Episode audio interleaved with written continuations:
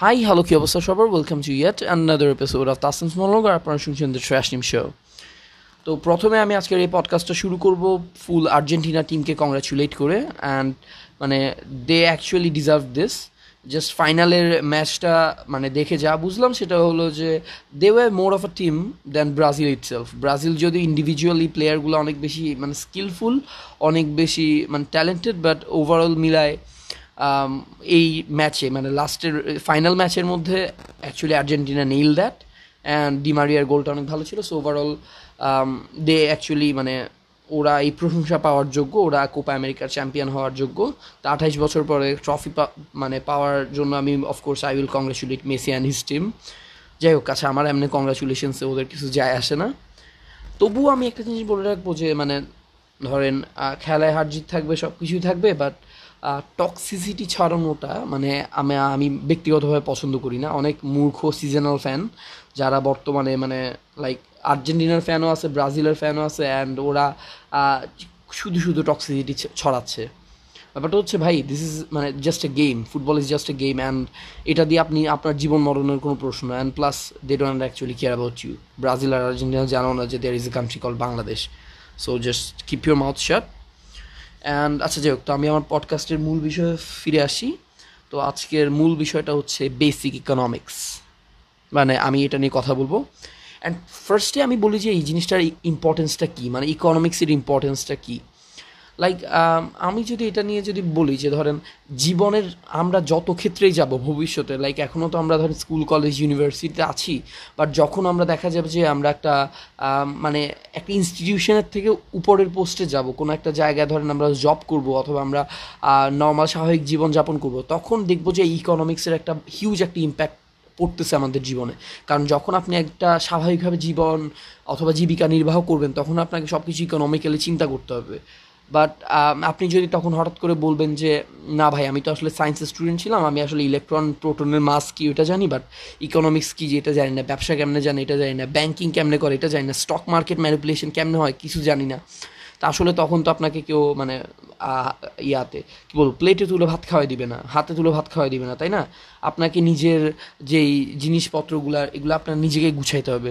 So I think that learning economics is the first step মানে যদিও আমি actually খুব বেশি ডিপে যাব না, আমি নিজে একজন বিজ্ঞানের ছাত্র, আমি একজন সায়েন্সের স্টুডেন্ট আমি কখনোই টেক্সচুয়ালভাবে ইকোনমিক্সের কোনো ধরনের লেসন কোনো টিচারের দ্বারা অথবা কোনো ধরনের বই পড়ে ওইরকমভাবে কিছু হয় নাই। আমার যা কিছু জ্ঞান আছে, অথবা যেগুলো আমি এই পডকাস্টে আজকে আপনাদের সাথে শেয়ার করব সবগুলাই হলো যে ধরেন কোনো একটা ডকুমেন্টারি দেখছি, কোনো একটা সিরিজ দেখছি, অথবা কোনো একটা ব্লগ পড়ছি, কোনো একটা আর্টিকেল পড়ছি, তো ওগুলা পড়ে আমার মোটামুটি যেসব জ্ঞান আছে সেগুলোই আসলে আমি আপনাদের সাথে মানে আপনাদের মধ্যে বিতরণের চেষ্টা করব আর কি। I don't know much but this honest work so আপনাদের মাঝে শেয়ার করব এবং আশা করি আপনারাও হয়তো কিছু একটা জানবেন আমার থেকে। সো প্রথমে যদি জিনিসটা আমি যদি আসি, যে ধরেন লাইক ইকোনমিক্সের ফার্স্টে ইয়াটা অর্থনীতির মানে মূল যে জিনিসটা সেটা হল যে ব্যবসা বিজনেস ঠিক আছে? তো ব্যবসা মানে কি? আপনি ধরেন কোনো একটা জিনিসের মানে ধরেন যে কোনো কিছু হতে পারে ব্যবসা। একটা সাপোজ আপনি একটা কলম একটা জায়গা থেকে কিনলেন, পাইকারি কিনে আপনি খুচরা বিক্রি করলেন। মাঝখানে আপনি কিছু টাকা আপনি লাভ করলেন। That is business okay so ব্যবসা করার ক্ষেত্রে প্রথমে আপনাকে যে দুইটা জিনিস মনে রাখতে হবে, এটা হলো যে দুইটা মেইন ফ্যাক্টর সেটা হলো যে সাপ্লাই অ্যান্ড ডিমান্ড সাপ্লাই মানে কি? ধরেন সরবরাহ। মানে কি আপনি কোনো এক জায়গায় ধরেন জিনিসটা কতটুকু মানে আপনি মানুষের কাছে এটা পৌঁছায় দিতে পারতেছেন সেটা হলো যে সাপ্লাই আর ডিমান্ড হলো যে মানুষের মধ্যে চাহিদা। চাহিদা হলো যে ইকোনমিক্সের একদম খুবই বেসিক একটা জিনিস অ্যান্ড এই দুইটার মধ্যে সবসময় একটা সামঞ্জস্য থাকাটা অবশ্যই দরকারি। মানে আপনার চাহি মানে চাহিদা থেকে যদি আপনার সাপ্লাই আপনার সরবরাহ যদি বেড়ে যায়, তাহলে আপনার জিনিসের দামটা কমে যাবে, সবসময় কমে যাবে। সো সবসময় সাপ্লাই আর ডিমান্ডের একটা বেসিক যে রেশিওটা এটা সবসময় মেনটেন থাকতে হয় কনস্ট্যান্ট রাখতে হয়।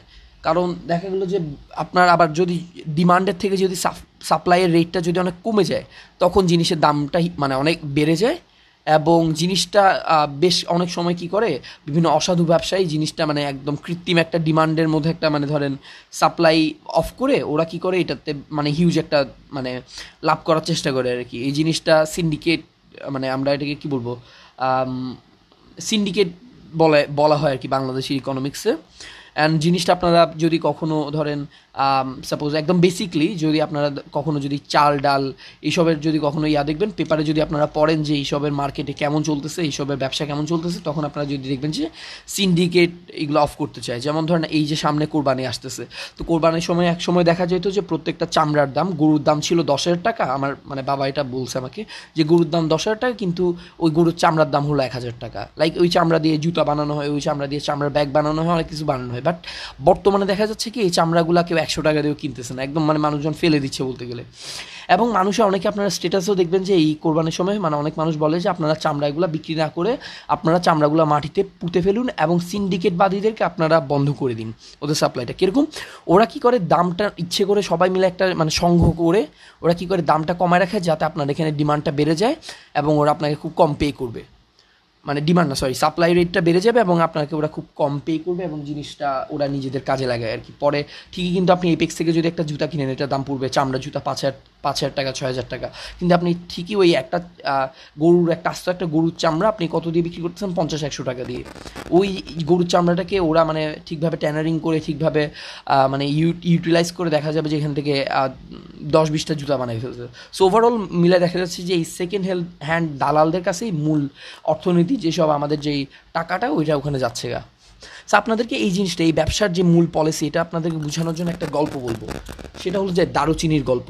মানে একটা সময় কি ছিল? মানে মানুষের কাছে তো এরকম কারেন্সি ছিল না যে এখন ধরেন আমাদের কাছে টাকা আছে রুপি আছে ডলার আছে হ্যাঁ পাউন্ড আছে, ওগুলো ছিল না। তখন মানুষজন ধরেন ইংল্যান্ডের অথবা ইউরোপের যেসব মানে বিভিন্ন অভিজাত পরিবার আছে, বিভিন্ন জমিদার আছে ল্যান্ডলর্ড যারা আছে, তো ওরা ওদের সম্পত্তির একটা মানে হিসাব রাখার জন্য ওরা কি করতো? ওই দারুচিনি আছে না দারুচিনিটাকে ওরা মানে ইয়া করতো আর কি মানে প্রিজার্ভ করতো। লাইক আপনার কাছে এই এতটুকু দারুচিনি আছে, তার মানে আপনি এরকম বড় লোক এবং দারুচিনি দিয়ে অনেক কিছু ট্রেড হইতো। কারণ জিনিসটা কী ছিল, দারুচিনিটা স্রেফ আনা হইতো যে ওই ইয়া থেকে। আরবের ব্যবসায়ীরা এই দারুচিনিটাকে আনতো।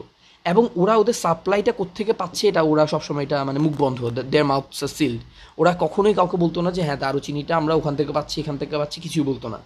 তো কী হইতো জিনিসটা ওরা একটা আবার একটা মানে ওরা একটা গল্প একটা বানাইছিল যে কি বলে একটা ইয়ার মধ্যে পৃথিবীর চূড়া একটা আছে, পৃথিবীর চূড়ার মধ্যে গিয়ে ওখানে একটা গাছ আছে, গাছের মধ্যে একটা বিশাল আকারের একটা পাখি আছে। ওই পাখির, ওয়ার্ল্ড ট্রিয়ের ওই পাখির মানে বাসা যেটা যেটা দিয়ে বানানো, ওইটাই হচ্ছে দারুচিনির রিয়া। মানে মূল ওখান থেকে পাওয়া যায় এবং ওখান থেকে অনেক কষ্ট করে এগুলো আনতে হয়। সো দারুচিনির দামটা ওরা ইউরোপিয়ান যেসব বণিক, তাদের কাছে বিজনেসম্যান ওদের কাছে খুব বেশি হাই রেটে সেল করতো। কিন্তু ওরা কখনো বলতো না। এখন কি হতো আসলে এই আরব ব্যবসায়ীরা ছিল যে খুবই চালাক, খুবই ধূর্ত। ওরা কি করতো? এই যেই দারুচিনিগুলা, ওরা আনতো যে সিংহল দ্বীপ থেকে। সিংহল দ্বীপ হল যে বর্তমানে শ্রীলঙ্কা। লঙ্কা থেকে আমরা বুঝতেছি যে এখানে সব মশলা, লঙ্কা, টঙ্কা, হাবি যেগুলো পাওয়া যায়। তো যাই হোক, তো এই দারুচিনিগুলা মূলত ওরা আনতো যে এই শ্রীলঙ্কা থেকে। শ্রীলঙ্কা থেকে ওরা সোজাসুজি ইউরোপে যাইতো না। ওরা কি করতো, ঘুরে, টুরে মানে পুরা সাত সমুদ্র তেরো নদী পার হয়ে এরপর ইউরোপে যেত যাতে মানুষজন আসলে মানে ইউরোপিয়ানরা যাতে ট্রেস করতে না পারে যে আসলে কোথেকে আনতো। কারণ যদি কখনো ট্রেস করে ফেলতো, তখন ওরা দেখা যেত যে নিজেরাই ওখান থেকে আনতে পারতেছে। তখন তো আর এই এই আরবের ব্যবসায়ীদেরকে লাগতো না। তো আরবের ব্যবসায়ীদের না লাগার কারণে ওরা তো মাঝখানে ব্যবসা করতে পারবে না। তো এই জিনিসটাকে বলা হয় যে একচেটিয়া ব্যবসা। মানে কি আপনি আপনার কোনো কম্পিটিশন থাকতে দিবেন না, তাহলে একচেটিয়া ব্যবসাতে লাভটা কি? আপনি যেই দামে আপনার যে প্রোডাক্ট সেল করতে চান, সেই দামে সেল করতে পারবেন। কিন্তু ধরেন একটা ধরেন কোম্পানি আছে তেলের কোম্পানি ঠিক আছে? সারা বাংলাদেশে একটাই তেল কোম্পানি আছে, ওখান থেকে আপনাকে তেল কিনতে হবে। যেহেতু আপনার তেল কিনাটা কম্পালসারি সেহেতু আপনি কী করবেন? ওখান থেকে গিয়ে কিনবেন এবং ওই কোম্পানি যদি বলে যে এক লিটার তেলের দাম পাঁচশো টাকা, তাহলে মানে আপনাকে পাঁচশো টাকা দিয়ে কিনতে হবে। কিন্তু দেখা গেল যে আসলে ওদের মানে সব কিছু মিলে খরচ হচ্ছে ধর নব্বই টাকা, ওরা চাইলে একশো টাকায় বিক্রি করে দশ টাকা লাভ করে মানে বিক্রি করতে পারতো। কিন্তু ওরা করতেছে না, ওরা কি করতেছে? এটাকে পাঁচশো টাকায় সেল করতেছে। এটা হচ্ছে একচেটিয়া ব্যবসা। যদি বাংলাদেশে কোম্পানি একটাই থাকে, ওরা যে মূল্য নির্ধারণ করবে, যদি সরকারের কোনো ইনফ্লুয়েন্স না থাকে, তাহলে ওরা যে মূল্য নির্ধারণ করবে কোম্পানির মূল্যটাই একজন ভোক্তা, একজন ক্রেতা, একজন গ্রাহক, সেটাকে দিয়েই মানে সে ওই টাকাটা মানে ওই টাকা দিয়ে সে তাকে প্রোডাক্টটা কিনতে হবে কনজিউম করতে হবে হ্যাঁ? কিন্তু দেখা গেলো যে যদি আরেকটা কোম্পানি আসে, আরেকটা যদি নতুন কোম্পানি আমরা খুলি যেটা ধরেন দুশো টাকায় সেল করতেছে, তাহলে মানুষজন আসলে ওই এক লিটার তেল কিন্তু পাঁচশো টাকায় কিনবে নাকি দুশো টাকায় কিনবে? অফকোর্স সে দুশো টাকায় কিনবে। তো দেখা যাবে যে একটা কম্পিটিশন বিল্ড আপ হবে। সো ওই আগের প্রাচীন কোম্পানি যেটা পাঁচশো টাকায় সেল করতো, ওরা হয়তো এখন দাম কমায়, দেখা যাবে দেড়শো টাকায় করে ফেলবে। যতক্ষণ পর্যন্ত দুইটার দামের একদম ধরেন রেশিওটা সেম থাকে, অবশ্যই কেউ তো লসে সেল করবে না not every one is Evaly okay so জিনিসটা কী হবে? যেহেতু মানে ওটা লসে সেল করবে না, দেখা যাবে সবাই একসময় একশো দশ টাকা দিয়ে সেল করা শুরু করছে এবং দুইটার মধ্যে, দুইটা কোম্পানির মধ্যে একটা সামঞ্জস্য হয়ে গেছে। কোথায় পাঁচশো টাকা বা কোথায় একশো দশ টাকা? সো ওভারঅল মিলাই দিচ্ছেন, এই একটা মানে যখন বিজনেসের একটা যখন কম্পিটিটিভ ব্যবসা শুরু হয়, একটা যখন কম্পিটিটিভ বিজনেস শুরু হয়, তখন প্রোডাক্ট মানে ভোক্তার জন্য, গ্রাহকের জন্য অথবা কনজিউমারের জন্য ইজিলি জিনিসটা বেনিফিশিয়াল কারণ কি হচ্ছে? কারণ দামের মধ্যে একটা সামঞ্জস্য আসতেছে এবং মানে আপনার লসটাও খুব বেশি হচ্ছে না। সো এটাই হলো যে বেসিক মানে ধরেন আমি বিজনেস বলতে যেটা বুঝাবো সেটাই ওকে সো এই ইকোনমিক্সের মধ্যে আরেকটা যে বিষয় সেটা হচ্ছে ব্যাংকিং ব্যাংকিং খুবই গুরুত্বপূর্ণ একটা জিনিস। ব্যাংকিংয়ের মানে যে ইনিশিয়াল মানে শুরুটা যেটা হয়েছিল সেটা হলো যে চায়না থেকে শুরু হয়েছিল। এটা হলো যে মূলত সুদ ব্যবসা। সুদ ব্যবসা কীরকম? যে ধরেন, আমার, আমি হলাম বেশ একজন বড় লোক একজন ব্যবসায়ী। আমার কাছে অনেক ক্যাশ টাকা আছে। এখন ধরেন সাপোজ আপনার এখন লোন লাগবে, ঠিক আছে? আমার, আপনি আমার থেকে পঞ্চাশ হাজার টাকা লোন নেবেন। পঞ্চাশ হাজার টাকা লোন নেওয়ার পরে কী করব? যে ধরেন এই পঞ্চাশ হাজার টাকা আপনি লোন দিচ্ছেন এবং বললেন যে ছয় মাসের মধ্যে আপনি আমাকে ষাট হাজার টাকা ফেরত দিবেন। সো এখানে একটা আমি একটা নির্দিষ্ট একটা ইন্টারেস্ট পাবো। ইন্টারেস্ট মানে হলো যে এটাকে কী বলব? মুনাফা। ওকে এই মুনাফাটা পাবো। এবং এটাই হলো যে মানে মূলত মানে সুদ ব্যবসা এবং এখান থেকে ব্যাংকিংয়ের যে ধারণা, সেটা প্রথমত মানে প্রচলিত হয়েছে আর কি। তো ব্যাপারটা হচ্ছে আপনার টাকা লাগতেই পারে এবং আমার কাছে এক্সট্রা টাকা থাকতেই পারে। সো অবশ্যই আমি তো আপনাকে ফ্রিতে দিব না। আপনি নিশ্চয়ই আমাকে কিছু ব্যবসার জন্য মানে কিছু লাভ দিবেন। সো ওই লাভটাকে মানে মূলত ধরেন যদি কোনো ধরনের ইয়া না থাকে লসের যদি হিসাব না থাকে, তখন সেটা হচ্ছে সুদ ব্যবসা এবং ইসলামী সুদ ব্যবসা হারাম। তো যাই হোক, তো বর্তমান ব্যাংক মানে এই তো এই ব্যাংকের ইয়াটা কি হলো? ব্যাংক হলো যে একটা organisation bank is an organisation মানে এরকম কিছু মানুষজনের বিভিন্ন ধরনের ধরেন ব্যবসায়ী, বিভিন্ন ধরনের ধনকুবের বিভিন্ন ধরনের ধরেন বিজনেস টাইকুন বিভিন্ন ধরনের মিলিয়নিয়ার ওরা মিলে কি করে? একটা ব্যাংক একটা নির্দিষ্ট একটা অর্গানাইজেশন ফর্ম করে, যাদের কাছে ইনাফ ক্যাশ আছে, যারা মানে মানুষকে ক্যাশগুলো ধার দিবে। তো ব্যাংকিংয়ের হচ্ছে দুই ধরনের মানে জিনিসটা আছে। মানে দুই ধরনের মানে ওদের ব্যবসায়িক পলিসি আছে, একটা হলো যে আপনার টাকা আপনি চাইলে ওখানে রাখতে পারবেন, আরেকটা হলো যে আপনি চাইলে ওখান থেকে টাকা লোন নিতে পারবেন। সাপোজ আপনি ওখানে একটা মানে ধরেন ফিক্সড ডিপোজিট একটা করবেন, যে ধরেন বাংলাদেশের বর্তমান রেট অনুযায়ী সিক্স পার্সেন্ট পাচ্ছেন সাপোজ আপনি ধরেন পঞ্চাশ হাজার টাকা আপনি ওখানে ফিক্সড ডিপোজিট রাখছেন, ঠিক আছে? সো পার ইয়ারে আপনি এখানে সিক্স পার্সেন্ট মানে কোনো একটা মানে মুনাফা পাবেন আর কি। সো ফিফটি মানে ফিফটি থাউজেন্ডের সিক্স সিক্স পার্সেন্ট কত হয়? মানে কিছু একটা হয় সাপোজ আমি যদি ধরি যে ধরেন সাপোজ কত? থ্রি থাউজেন্ড টাকা। হ্যাঁ। তো এই তিন হাজার টাকা আপনি এই পঞ্চাশ হাজার টাকার জন্য প্রতি বছরে আপনি এখানে ইন্টারেস্ট পাচ্ছেন। এই তিন হাজার টাকাটা হলো যে আপনার লাভ। তো আপনার মূল যে ফিক্সড ডিপোজিট যেটা করছেন পঞ্চাশ হাজার টাকা ওই জিনিসটা রয়ে যাবে আপনার জন্য। কিন্তু ওই এখানে যেই কি বলব এটাকে? তিন হাজার টাকা ওটা হচ্ছে আপনার লাভ। এটাকে আপনি ইয়া করতে পারবেন। আর ব্যাংক কী করে? ব্যাংক যখন লোন দেয়, বাংলাদেশের বর্তমানে ইকোনমিক স্কেল অনুযায়ী টুয়েলভ ওরা আগে ছিল টুয়েলভ পার্সেন্ট এখন হচ্ছে নাইন পার্সেন্টে ওরা সীমাবদ্ধ। মানে কি আপনি পঞ্চাশ হাজার টাকা ওদের থেকে যদি লোন নেন, তাহলে আপনাকে নয় পার্সেন্ট তার মানে হল যে সাড়ে চার হাজার টাকা পার ইয়ারে আপনাকে পরিশোধ করতে হবে অ্যাজ ইন্টারেস্ট তো ইন্টারেস্ট অনুযায়ী আপনাকে আবার পার মান্থে যদি নেন, তাহলে আপনাকে ধরেন নির্দিষ্ট একটা অ্যামাউন্ট আপনার ওই পঞ্চাশ হাজার টাকা থেকে আপনি যেতে ধরেন কোনো না কোনোভাবে এটাকে পে করে দিতে হবে একটা নির্দিষ্ট অ্যামাউন্টে ধরেন পঞ্চাশ হাজার টাকা তো আপনি ধরেন ছয় মাসের জন্য নিছেন, তো ওইরকম হিসাব করতে হবে। আপনি হিসাবটা আপনি নিজে বুঝে যাবেন যদি আপনি নিজে একটু ধরেন জিনিসগুলো নিয়ে একটু গবেষণা করেন, তো এই এখানে আসলে মৌখিকভাবে জিনিসটা বোঝানো একটু টাফ তো বর্তমানের ব্যাংকিং ব্যবস্থা হচ্ছে এটাই বাট ইসলাম এটা অ্যাপ্রিসিয়েট করে না। ইসলাম সুদ ব্যবসাকে হারাম করছে মানে সুদকে হারাম করছে বাট ব্যবসাকে হালাল করছে। তো ইসলামিক ব্যাংক যেগুলো, সেগুলোর যে মূল যে মানে বেসিক প্রিন্সিপাল সেটা হলো যে ওরা ব্যবসা করবে। মানে আপনি আপনার টাকাটা ওখানে রাখছেন, ওরা একটা ব্যবসা করবে সাপোজ ওরা মুরগির ব্যবসা করল। কিন্তু এই মানে সাপোজ মানে ওই অনুযায়ী আপনি যদি ধরেন, এই যে ব্যবসাগুলো করছে, এই, এখানে মুরগিগুলা যদি ধরেন মারা যায়, এবং আপনার যদি ব্যবসায় লস হয় মানে ইসলামী ব্যাংকের যদি ব্যবসায় লস হয়, তাহলে ওই লসের ভারটা আপনাকে টানতে হবে। আপনাকে ওরা কোনো ধরনের ইন্টারেস্ট দিবে না মানে কোনো ধরনের টাকা দিবে না। কিন্তু আবার যদি ওরা যদি বেশি লাভও করে মানে সাপোজ ওরা সাপোজ ফিফটিন পার্সেন্ট মানে লাভ করছে, তো আপনাকে ওখান থেকে একটা মানে ধরেন বড় একটা অ্যামাউন্ট আপনাকে দিবে। সো ওভারঅল মিলায় ব্যাপারটা হচ্ছে এই ব্যবসাটাকে মানে মানুষজন ঠিকভাবে গ্রহণ করতে পারে না। কারণ ব্যাপারটা হচ্ছে মানে প্রথমত ট্রান্সপারেন্সি নাই, জিনিসটা ট্রান্সপারেন্ট না যথেষ্ট। এবং ধরেন এই জিনিসটা যে ঠিকভাবে লস হবে না, এটা যে সবসময় লাভ হবে সেটার কোনো গ্যারান্টি নেই। সো মানুষজন রিস্ক নিতে চায় না। সো যে সুদ ব্যবসা, সেখানেই মানুষজন বারবার ফিরে যায় এবং বাংলাদেশের ব্যাংকিং ব্যবস্থা এখন পর্যন্ত ওটাই চলতেছে। তো এই পর্যায়ে ব্যাংকিংদের আরেকটা ব্যবসার কথা বলতে পারি, যে মানে ব্যাংক আরেকটা ব্যবসা করে, সেটা হচ্ছে স্টক মার্কেট স্টক হলো যে শেয়ার বাজার। মানে আপনাদেরকে যদি একদম বেসিকলি যদি বুঝাই, আপনার হাতে যে মোবাইলটা আছে, যেখানে আপনি এই পডকাস্টটা শুনতেছেন ওই মোবাইলটাকে আপনি যদি ধরেন সাপোজ এই মোবাইলটার দাম হলো দশ হাজার টাকা, কিন্তু আপনার কাছে দশ হাজার টাকা নাই, এখন আপনি কি করবেন? আপনার, কিন্তু এই মোবাইলটা আপনাকে কিনতে হবে। আপনি দোকানে গেছেন, একটা মোবাইল দেখবেন, এখন ওই মোবাইলটা আপনাকে কিনতে হবে। এখন আপনি কি করবেন? আপনার মতোই আরও কয়েকজন এনথুসিয়াস্ট মানুষকে আনলেন, মানুষকে এনে বললেন যে, চল আমরা এটাকে শেয়ারে কিনি। এটাকে আপনি কি করলেন? এই পুরো মোবাইলটাকে আপনি চার ভাগে ভাগ করলেন। চার ভাগে করে তার মানে এটাকে চারটা শেয়ার পার শেয়ারের দাম হলো যে আড়াই হাজার টাকা। প্রত্যেক বন্ধু মিলে আপনি আড়াই হাজার টাকা দিলেন। টোটাল কী হলো? দশ হাজার টাকা দিয়ে আপনি পুরো মোবাইলটা কিনে ফেললেন। এখন মোবাইলটার চারটা শেয়ার এখন সাপোজ পরের বছর কি হলো? এই মোবাইলটার দামটা বেড়ে গেল। ঠিক আছে? তো মোবাইলটার দাম হয়ে গেল হঠাৎ করে বারো হাজার টাকা। ঠিক আছে? সো বারো হাজার টাকা হওয়ার পরে আপনি কী করলেন? এই মোবাইলটাকে আপনি বিক্রি করে দিলেন। তো বিক্রি করার পর কী হলো? এখন প্রতি বন্ধু মিলে আপনারা এখন শেয়ারটা যেহেতু চার ভাগে চার শেয়ারে বিভক্ত, তো একজন ধর আপনার থেকে বারো হাজার টাকা কিনে নিলে আপনার মানে প্রতিজন বন্ধু আপনারা তিন হাজার টাকা করে ফেরত পাবেন। সেখানে যে পাঁচশো টাকা লাভ, সেটা হচ্ছে শেয়ার মার্কেটের যে ইয়াটা আর কি মানে ব্যবসাটা আর কি, ঠিক আছে? সো আপনি শেয়ার বাজারে আপনি ঢুকতে চাচ্ছেন, ঠিক আছে? তাহলে আপনাকে আমি কি কোনো ধরনের টিপস দিব? হ্যাঁ দিব। সেটা হল যে আপনি প্রথমে দেখবেন যে আপনার ফ্যামিলি ব্যাকগ্রাউন্ড আসলে কতটা স্ট্রং আপনি কি কোনো ধরনের লস এফোর্ড করতে পারবেন কি না আপনি যদি পেরে থাকেন, আপনার পায়ের তলের মাটি যদি শক্ত হয়ে থাকে, তাহলে আমি বলব যে yeah go for it share market is good thing মানে গুড না ইন্টারেস্টিং থিং ইন্টারেস্টিং একটা ব্যবসা, কিন্তু ব্যাপারটা হচ্ছে আপনার যদি মানে ধরুন ওইরকম যদি ফ্যামিলি ব্যাকগ্রাউন্ড ওরকম যদি আপনাকে সাপোর্ট দেওয়ার মতো মানুষজন না থাকে, তাহলে I would actually recommend you to stay out of this এটা অনেক রিস্কি একটা business and you shouldn't do this তো শেয়ার মার্কেটে আসলে মানে স্টক মার্কেটে আসলে বলতে গেলে আর দুই ধরনের মানে মানুষ থাকে মানে দুই ধরনের খেলোয়াড় থাকে, আমি খেলোয়াড়ই বলতেছি, দুই ধরনের প্লেয়ার তো ওইটাকে ওরা মানে শেয়ার বাজারের মার্কেট অনুযায়ী আপনারা ওদেরকে বলা হয় দ্য বুল দ্য বেয়ার মানে কি বুল মানে হলো যে সার। তো সার কি করে? মানে ধরেন আপনারা যদি কখনো দেখেন যে কোনো এক মানে একটা সার মানে গরু মানে গরু না, কি বলো, সারই বলি। তো ওই সার কি করে? ওদেরকে যদি মানে ধরেন কোনো ওদের টার্গেটকে ওরা কীভাবে মারে জানেন? মানে শিং দিয়ে নিচ থেকে গুতা মেরে ওরা উপরে উঠাই ফেলে।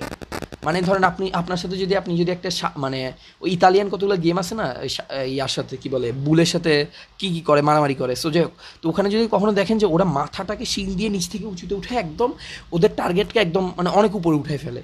সেইটা হচ্ছে দ্য বুল আবার তো বুলের এই স্টক মার্কেটে ওদের কাজটা কি? ওরা হলো যে স্টকটার দাম অনেক বাড়ায় ফেলে। কীরকম? বিভিন্ন ধরনের, ধরেন ইনসাইড নিউজ দিয়ে কোনো একটা বিভিন্ন ধরনের টিয়া করে ওরা কী করে স্টকের দাম বাড়ায় ফেলে। সাপোজ আপনার কাছে এই মোবাইলের, যে মোবাইলটা আপনি মানে ধরেন আপনারা চার বন্ধু মিলে কিনছেন, এখন আপনি হলেন যে বুল। এখন এই জিনিসটার আপনি হঠাৎ করে মানে আপনি বিভিন্ন ধরনের ইয়া করলেন যে হ্যাঁ এই মোবাইলের ভিতর মানে অনেক ভালো একটা ফোন, এখানে খুব ভালো গেম খেলা যায়, এখানে খুব ভালোভাবে ভিডিও দেখা যায়। কিন্তু এইটা এখন মানে খুবই আনঅ্যাভেলেবেল জিনিসটা, খুবই মানে লাইক মানে ভালো একটা ফোন আর কি। তো আপনি এইভাবে বিভিন্ন ধরনের গুজব টুজব ছড়ায়, ভালো হোক, খারাপ হোক, আপনি গুজব টুজব ছড়ায় মার্কেটের দামটা বাড়ায় ফেললেন স্টকের প্রত্যেকটা দাম অনেক বাড়ায় ফেললেন। এবং কী করলেন? স্টকের দাম বাড়ায় আপনি যখন অনেক দাম, দামি হয়ে গেলো, জিনিসটা যখন মোবাইলটা যখন পনেরো হাজার টাকার হয়ে গেলো, তখন আপনি সিম্পলি জিনিসটা বিক্রি করে দিলেন। সো এটাই হলো যে বুলের game the game of the bull okay so স্টককে উপরে তোলা, এটা আপনারা মনে রাখলে হবে। অ্যান্ড হলো যে সেকেন্ড যে ইয়াটা সেকেন্ড যে প্লেয়ারটা সেটা হচ্ছে দ্য বেয়ার বেয়ার মানে হলো যে ভাল্লুক। ভাল্লুক কীভাবে তার মানে শিকারকে কীভাবে ও শিকার করে জানেন? ও কী করে থাবা দিয়ে নিচে নামায় ফেলে মানে উপর থেকে থাবা দিয়ে নিচে বানায় মানে নামায় ফেলে আর কি। তো এই বেয়ারের কাজ কি? এই বেয়ারের লাভটা হয় যখন স্টক বাজার একদম ডাইলিউটেড হয়ে যায় মানে একদম লিকুইফাইড হয়ে যায়। স্টক মার্কেট যখন ফল করে, তখন সে কি করে? এই বেয়ার কি করে? প্রচুর স্টক কিনে। মানে লাইক ধরেন এই যে আপনি মোবাইল যেটা কিনছেন, এটার যদি হঠাৎ করে যদি দাম অনেক কমে যায় সাপোজ এই মোবাইলের দাম হঠাৎ করে দশ হাজার থেকে চার হাজার হয়ে গেল। এখন ওই বেয়ার কি করবে? এই মোবাইলটাকে কিনে সে রেখে দিবে। মানে সে কী জন্য রাখবে সে জানে না, কিন্তু এই জিনিসটাকে সে মানে প্রায় মানে সে কিনে রেখে দিবে। অল্প টাকায় পাইছে, কিনে রেখে দিবে, যতদিন না পর্যন্ত মোবাইলের দামটা আবার রাইজ করে। মোবাইলের দাম যখন আবার, যখন দশ হাজার টাকা অথবা বারো হাজার টাকা যখন হবে, তখন সে সিম্পলি মোবাইলটাকে বিক্রি করে দিবে।